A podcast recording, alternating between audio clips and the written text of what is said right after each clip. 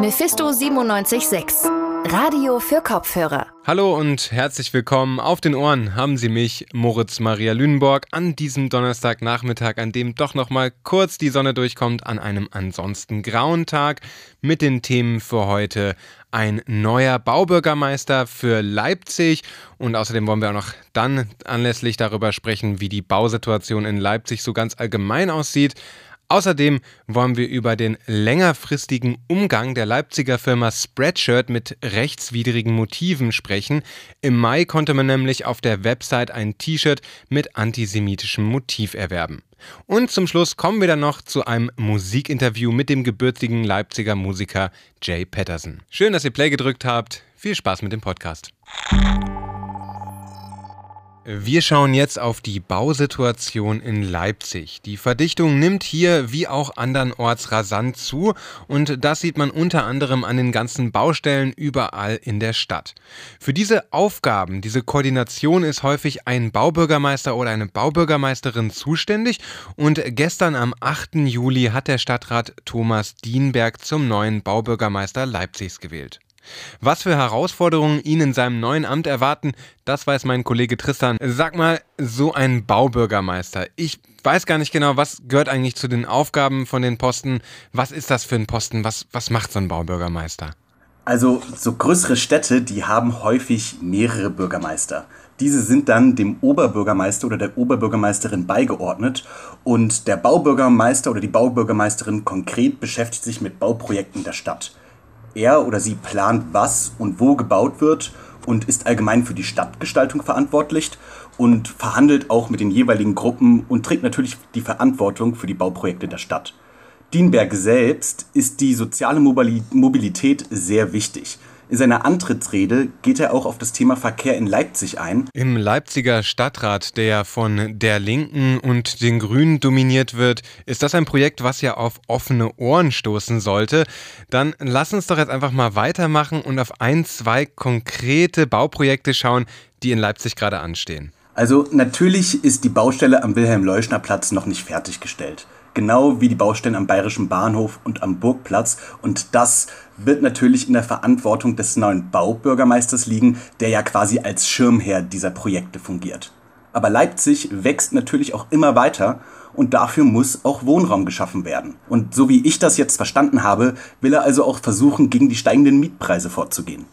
Okay, Sophie, soweit so gut. Es hört sich auch erstmal ähm, sehr vielversprechend an. Aber wie will er denn diese Ziele erreichen? Also nach Thomas Dienberg möchte er eine aktive Liegschaftspolitik einführen. Liegschaftspolitik bedeutet, dass das Land oder die Stadt Eigentümer von Grund und Boden ist. Auf diesem Boden können öffentliche Plätze wie Parks, Spielplätze oder Museen entstehen, aber eben auch sozialer Wohnraum. Und dadurch hat die Stadt einfach mehr Möglichkeiten, auf die Mietpreise in der Stadt selbst einzuwirken. Okay, seine Ziele sind also vor allem eine ökologische und soziale Verkehrswende. Ist klar, muss er sagen, er ist von den Grünen. Und dazu kommt jetzt noch, dass Wohnraum geschaffen wird, der bezahlbar bleibt. Ein Thema, was ja in Leipzig immer wieder aufkommt. Es wird immer teurer alles hier. Gibt es denn neben diesen Punkten noch weitere relevante Punkte, die Herr Dienberg gestern für unsere Stadt angesprochen hat? Ja, er geht da noch auf ein paar weitere Punkte ein.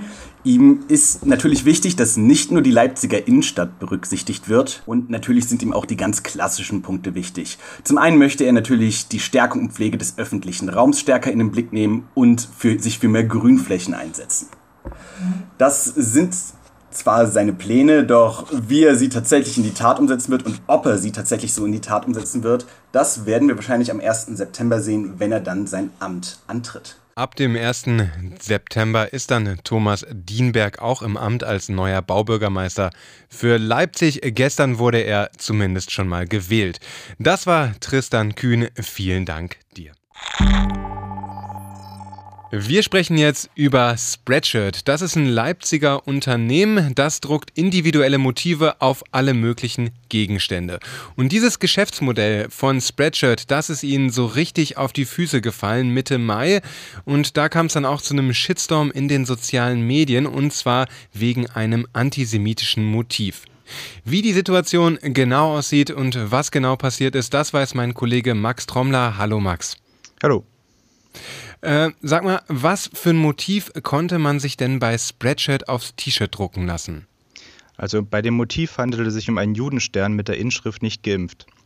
Nachdem es dann von Nutzern entdeckt wurde, wurde es in den sozialen Medien sofort gemeldet und daraufhin auch von Spreadshirt umgehend gelöscht.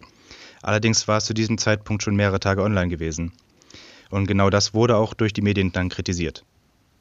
Okay, ähm, wie ist denn jetzt inzwischen die Lage bei Spreadshirt? Wie sieht es da aus?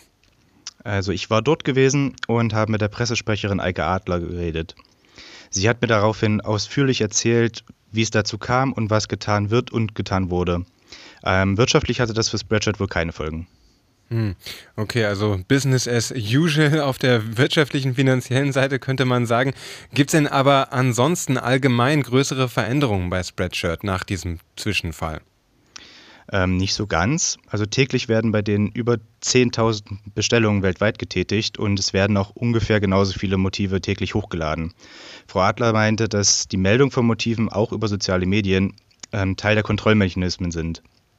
In diesem Fall ist es ja sogar über die sozialen Medien erst bekannt geworden.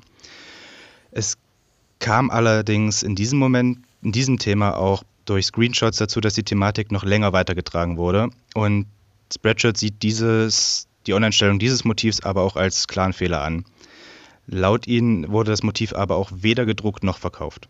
Okay, also es scheint so, als ob Spreadshirt sich da auch so ein bisschen auf die sozialen Medien verlässt. Was sagst du denn, wie konnte es überhaupt zu dieser Situation kommen? Hat Spreadshirt denn ansonsten keine Sicherheitsvorkehrungen, um genau solche Situationen zu vermeiden? Die Kontrolle ist wohl relativ komplex. Als erstes ist immer die Verantwortung der Person, die das Motiv online stellen will. Hierzu müssen die in einem Disclaimer angeben, dass sie nicht gegen Recht, also gegen das Recht oder AGBs verstoßen und dass sie die Rechte am Motiv besitzen. Im Schritt darauf äh, gleicht Algor ein Algorithmus das Motiv mit einer Bilddatenbank ab und auch mit Schlagwörtern, die im Filter eingetragen sind. Kommt es hierbei zu Unsicherheiten durch den Algorithmus, wird es an eine Mitarbeiterin weitergeleitet. Und ich nehme mal an, diese MitarbeiterInnen dort, die müssen täglich tausend Motive oder so sich anschauen und entscheiden, ob die zugelassen werden können oder nicht. Es sind wohl laut Frau Adler tatsächlich mehrere tausend Motive am Tag, die geprüft werden müssen. Und im Fall des Judensterns ist das Ganze wohl auch durch die Prüfung gefallen, da der Kontext vom Algorithmus nicht erkannt wurde. Für einen solchen Fall gibt es allerdings auch den Meldebutton auf der Website und Frau Adler meinte, dass auch eine Nachricht über soziale Medien, wie halt auch in diesem Fall, durchaus möglich ist. Nach einer solchen Meldung wird das Motiv dann immer von einer Mitarbeiterin geprüft. Aber genau dieser Prozess schien ja jetzt beim besagten Motiv des äh, Judensterns nicht geimpft äh, überhaupt nicht funktioniert zu haben. Hat sich der Prozess denn seit dem Shitstorm nochmal verfeinert, verbessert? Ja, aber das ist nicht nur aufgrund des Vorfalls passiert, sondern passiert einfach immer so. Also der Algorithmus lernt mit jeder menschlichen Prüfung und mit jeder Meldung neue Daten und neue Wege, was geprüft werden muss. In diesem Fall wurde das Motiv und das Wort des Judensterns in den Filter eingefügt, dass es zumindest immer im Kontext geprüft werden muss.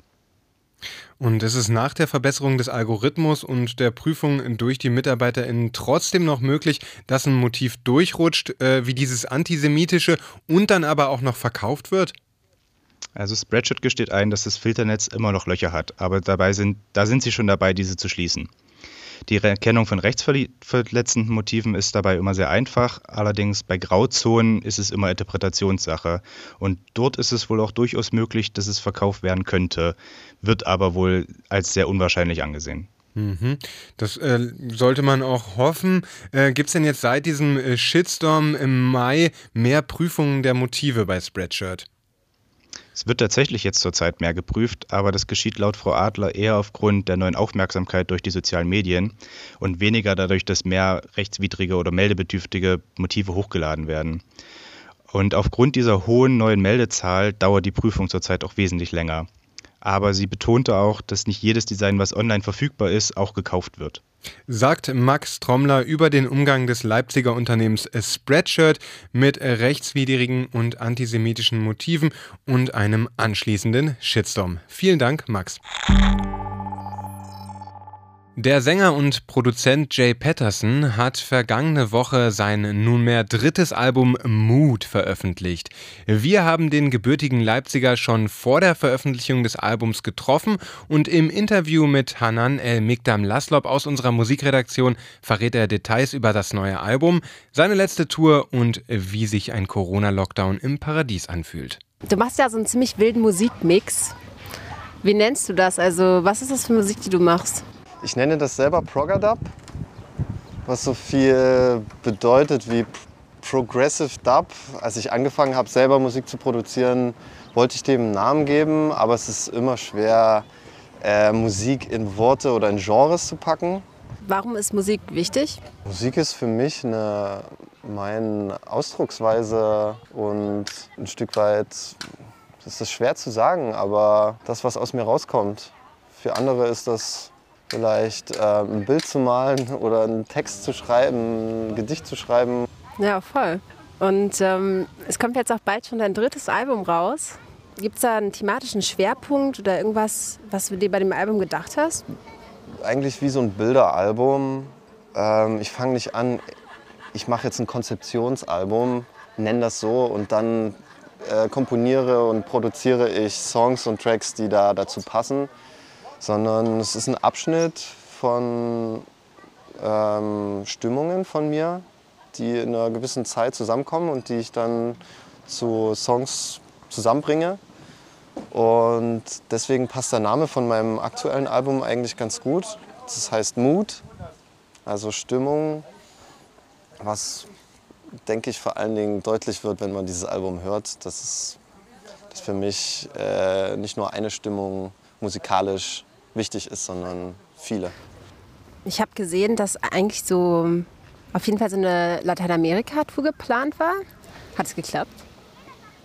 Ja, die hat geklappt. Ich hatte großes Glück. Und die war Anfang des Jahres. Ähm, Ende Januar bis Mitte März war ich unterwegs in sehr vielen spannenden Ländern in Süd- und in Zentralamerika. Ähm, das war so ein Herzensding diese Tour zu machen. Ich sehe in dem Kontext auch, dass es ein großes Privileg ist, dass ich einen deutschen Reisepass habe, mit dem ich eigentlich in jedes Land reisen kann. Ähm, sehe ich das als eine Chance und ähm, eine positive Sache, dass ich ein Stück weit Brücken bauen kann. Schon irgendwie und eine Verbindung herstellen kann über Musik. Und am Ende, ähm, als dann die ganze Corona-Geschichte und ähm, Lockdown-Situation einsetzte, so dass es wirklich drastisch wurde, dass ich nicht weiterreisen konnte, da war ich in Panama auf einem äh, Festival in der Pampa im Dschungel und war dann wirklich konfrontiert mit, dem, äh, mit einem Lockdown und einer Quarantäne dort sozusagen trapped in paradise. Locked in paradise, ja, so war das mit äh, Hippies von überall her. Und die Situation, kann man sich ja vorstellen, ist dann auch so ein bisschen gekippt, als klar wurde, dass man nicht weg konnte, weil in dem Fall das Militär das Gelände umstellt hat und man auch nicht wirklich nicht weg konnte. ja, das war spannend. Das sagt Jay Patterson im Interview mit Hanan El Mikdam Laslob. Und wer von euch, liebe Zuhörerinnen und Zuhörer, das passende Bild zu diesem Ton haben möchte, der kann auf unserem YouTube-Kanal vorbeischauen. Dort gibt es die längere Version des Interviews und dieses Interview, das ist ein Teil unserer neuen Videoreihe Mach mal lauter. In dieser Reihe nehmen wir die lokale Elektroszene ein bisschen genauer unter die Lupe. Das war's für heute mit Leipzigs Tag im Rückblick. Danke fürs Zuhören und bis zum nächsten Mal. Tschüssi. Mephisto 976. Radio für Kopfhörer.